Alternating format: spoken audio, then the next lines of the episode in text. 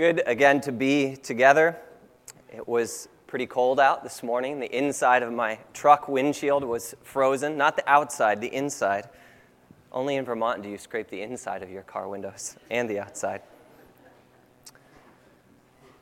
But we are together, and I think as you've probably picked up in our worship this morning, we're we're remembering uh, the person of Jesus Christ, who is our King, and what his kingdom and, and what his reign and rule looks like.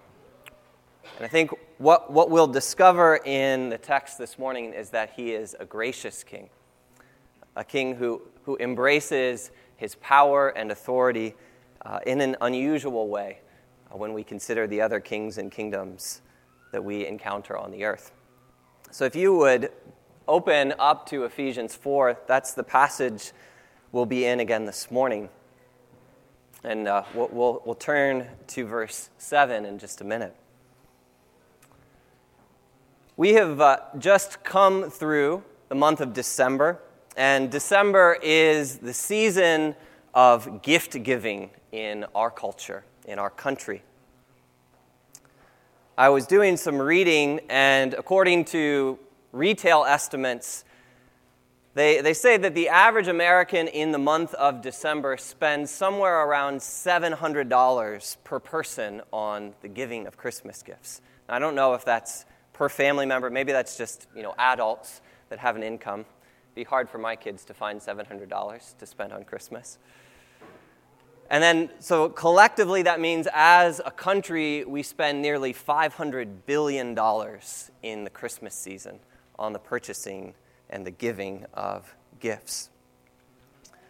Now, we could probably all reflect some of the, the downsides of that experience. You know, there, there's a lot of time and stress and energy that, that all that that creates for us. Sometimes we're given slightly misdirected or misguided gifts.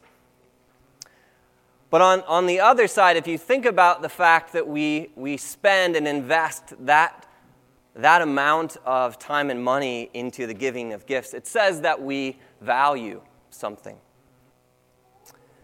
And gifts are, are typically things, especially at Christmas time, that are, are given to those we care about. We give gifts to those we care for, and, and they're an expression of our gratitude for that relationship. We give gifts most often within the context of our families, right? They're, they're given to sort of bring and, and to bind us together and, and to express our love for one another.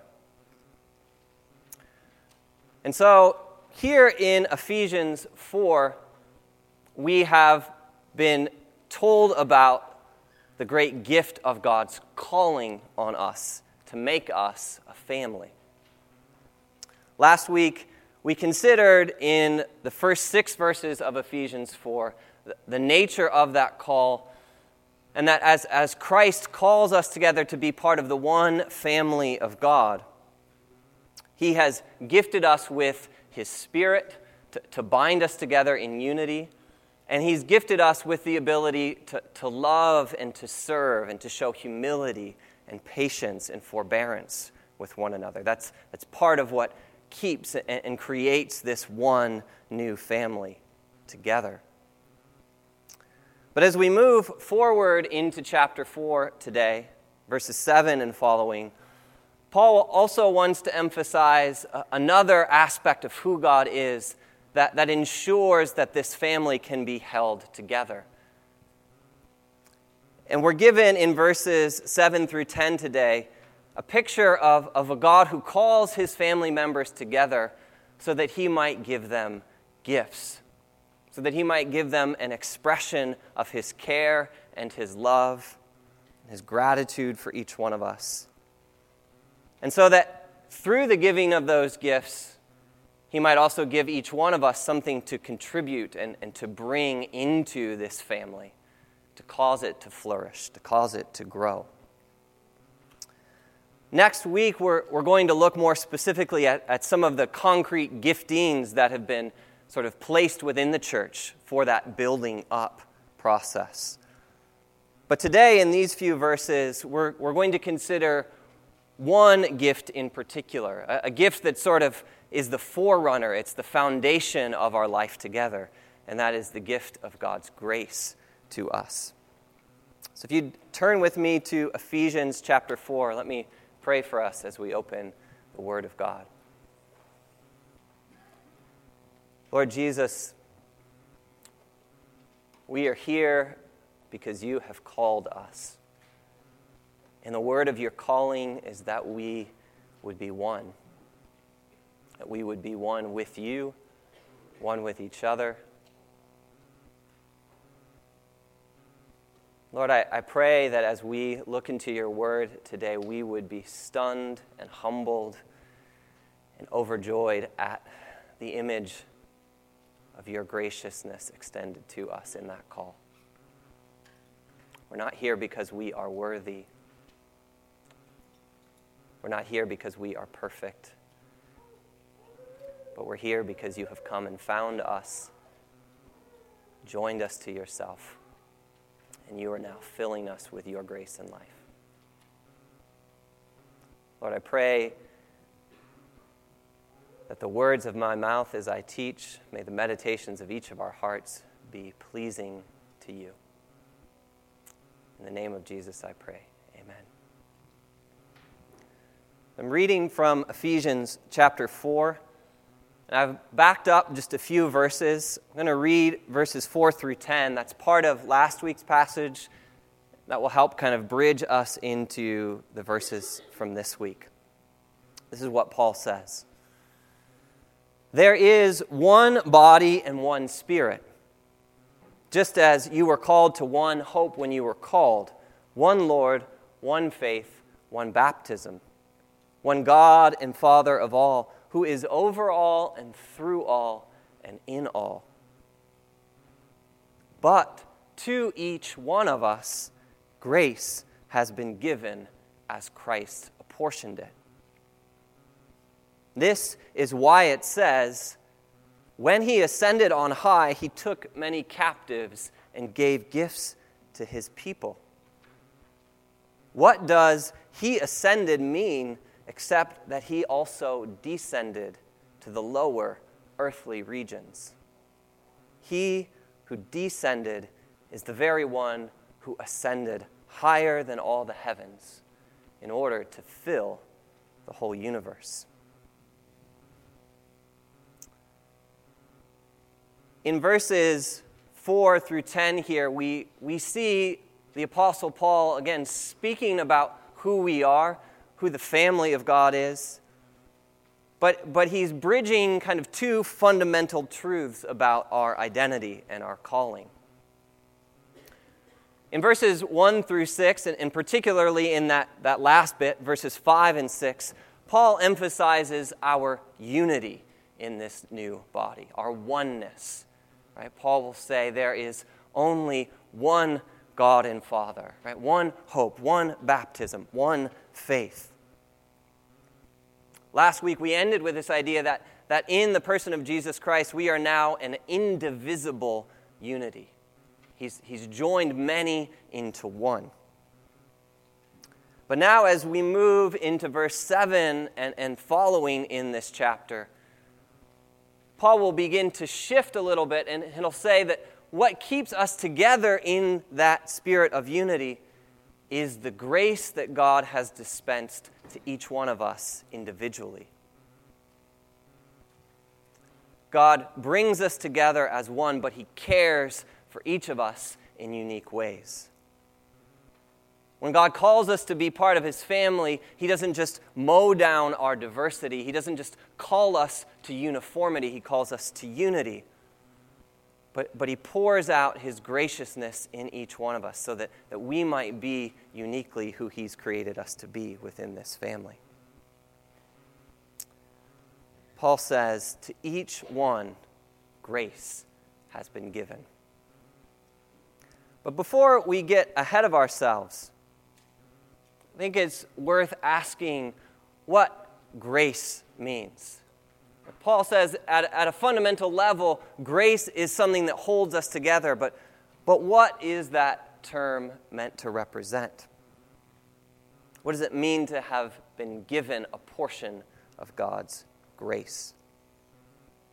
Now, grace is a word that's loaded with theological significance. Uh, we hear it most often in the context of, of Scripture, in the context of church. It's a word that Paul has already used nine times in this letter before we get to chapter four. And so, so grace comes to have a, a very particular application in, in spiritual matters, in the relationship of, of God and his people. But it never hurts to also consider what these words meant outside the context of Scripture, what they meant in, again, the, the surrounding culture and, and application and practice of everyday people. And according to the, the Theological Dictionary of the New Testament, this term, charis in the Greek, had, had a variety of meanings, but maybe one of its most widespread meanings throughout the Hellenistic world, throughout the, the Greek-speaking world, was that grace came to represent a kind of favor that was shown by those in power, a favor shown by rulers to those underneath them. And so th- those in great power would sometimes be spoken of as having a gracious disposition, or being the givers of gracious gifts. Right? They were demonstrations of their favor towards someone. And according to this common way of thinking, again, grace was a kindness exercised by those with great power for the benefit of those beneath them. Grace could come in the way of social favors. Grace could come in the way of financial benefit. But as the ancients understood it, grace was always one-directional. It always moved from places above to, to places beneath. And as a consequence, if, if you were one of those persons beneath, if, if you wanted to have a place of honor or of importance, then you, you depended on, you needed to be in the good graces of those above you. In many ways, grace could come to determine your identity. It could determine your place in society. And so when Paul picks up this word here in Ephesians, and, and he's using it with this group of Greek-speaking Gentiles in Ephesus, what does he mean when he says that Jesus has now apportioned, Jesus has now given each one of them grace? Well, I think, as Paul often does, he's, he's using, he's borrowing one idea, and, he, and he's going to bring it to a new place. He's going to transform our understanding of it. And just like the word meant in, in the, the day and the time and the culture, Paul wants them to know that they have indeed been noticed by someone with great power. They've been brought into his favor. Paul also wants them to know that this, this favor, this expression of grace, will create a new and very different and unique social identity for them. They're going to be different people. They're going to be related in different ways because of this grace. But for the Apostle Paul, if we're really to understand what this grace looks like, what it feels like, what it means, then we have to encounter Not not Caesar, not, not the aristocracy, not the affluent sort of powerful leaders of the Greek-speaking world. But we have to encounter a king named Jesus, Paul says. Paul contends that this king now rules both heaven and earth, but he does so in a dramatically different way than they have seen in other places. And so to paint for us a picture of, of the kind of gracious king that Jesus is, Paul Paul's mind immediately goes to a line from one of his favorite songs, or in Paul's case, a psalm. And so in verse eight here, he quotes from Psalm sixty-eight. Verse eight, Paul says, "To each of you has been given grace, and so this is why it says, 'When Christ ascended on high, he took many captives and gave gifts to his people.'" Now, for most of us, if we're reading through Ephesians four, we come to this verse and it kind of throws us for a loop. We don't really know what Paul's talking about. We're not that familiar with this quotation. But for, for Paul, I almost think this line is, is kind of like something we hear on the radio, a song that gets stuck in our head. And, and when we hear one thing, it makes us think of another thing that's correlated or related. Paul knew and, and sung the Psalms of the Old Testament with frequency. And so when, when he begins to speak about a gracious God who gives gifts to his people, who shows favor and grace to each one of us, it immediately cues up Psalm sixty-eight for him. And it's a psalm filled with these incredible images of, of a God who, who is great in power and is dispensing in these gifts. Let me take you there just for a second, back to Psalm sixty-eight. Psalm sixty-eight is a psalm of David. And again, it, it describes the, the gracious but powerful God of Israel. It describes Yahweh himself.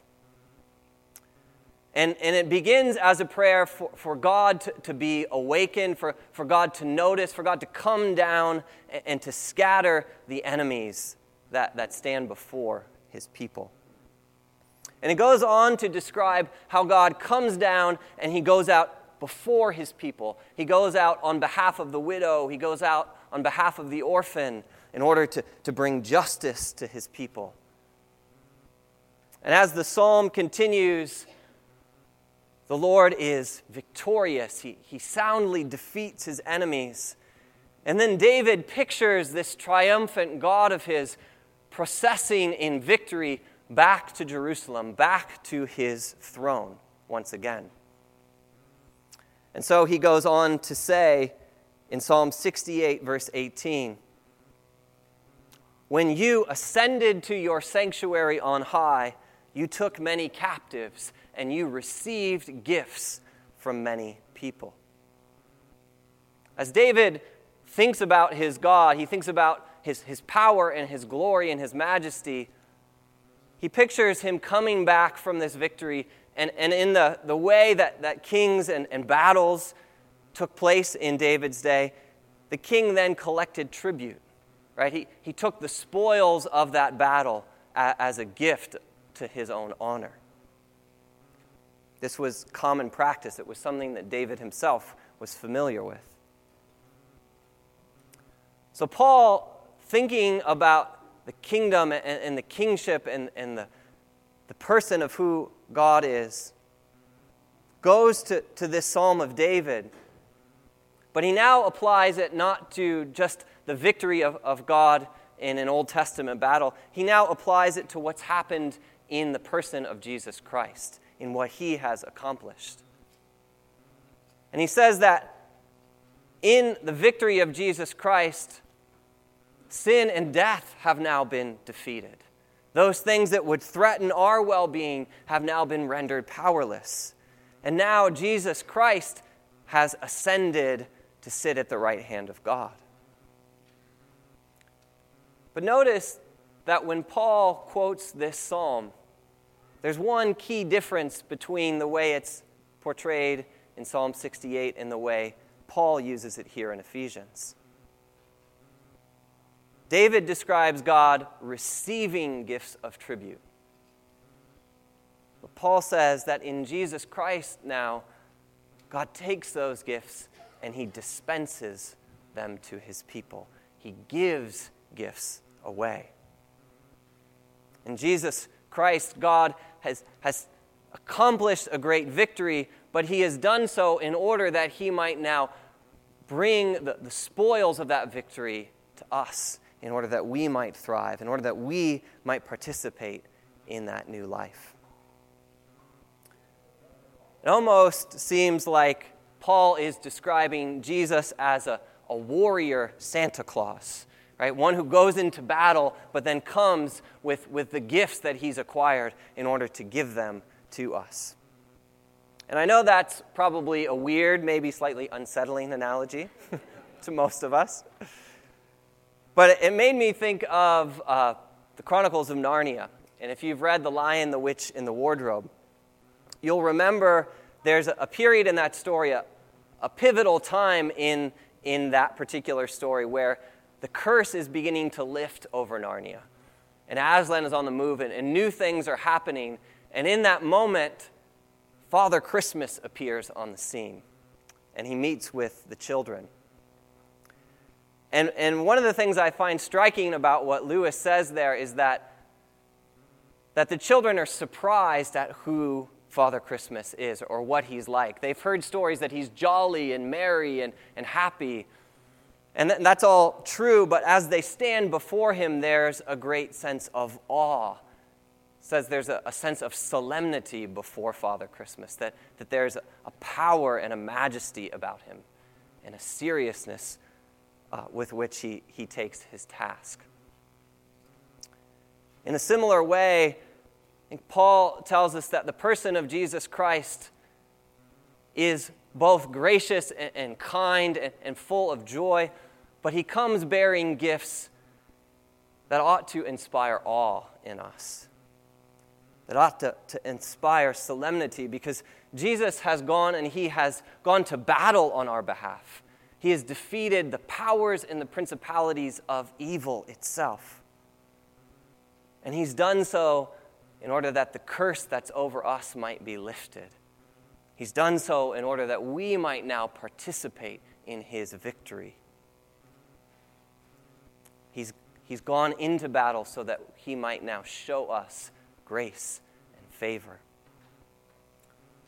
So Paul says, to each one of us, the grace of Christ has now been given, the grace that he has won, and he apportions it out to each one of us. He's, he's doling out these new gifts, the gifts of good news, the gifts of his kingship, the gifts of his love for us.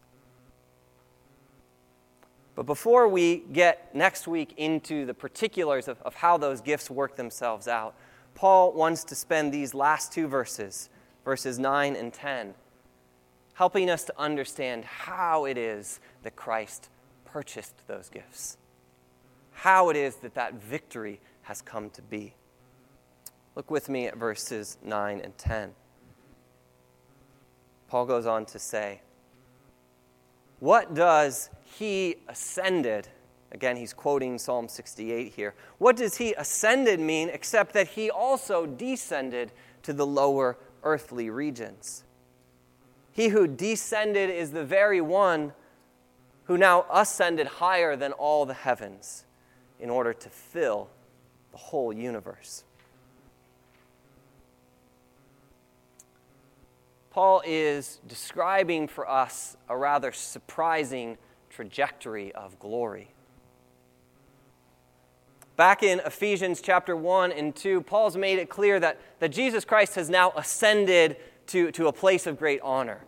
Talks about Jesus Christ being seated in the heavenly realms and, and interceding for us there and bringing us every benefit from the realm of heaven. But what's striking about the nature of Jesus' kingship is the path that he takes to get there, the path that brings him to that place of exaltation. Paul says, he is a king who goes down before he goes up. There is a descent that precedes his ascension. This winter, I've been reading through The Lord of the Rings. And near the end of the first book, you may remember Gandalf the Wizard is, is leading the fellowship of, of ring bearers through the, the darkness of that great mine, and he's confronted by almost the epitome of evil. It's this sort of demonic presence in this, this imp named Balrog. And in, in the struggle which ensues, Gandalf purchases the freedom of his friends. They, they are able to pass, but not without going to battle with this great enemy. And in doing so, Gandalf falls into this great chasm, this this abyss of great darkness. And he appears to be lost into the, the depths of the earth in endless descent.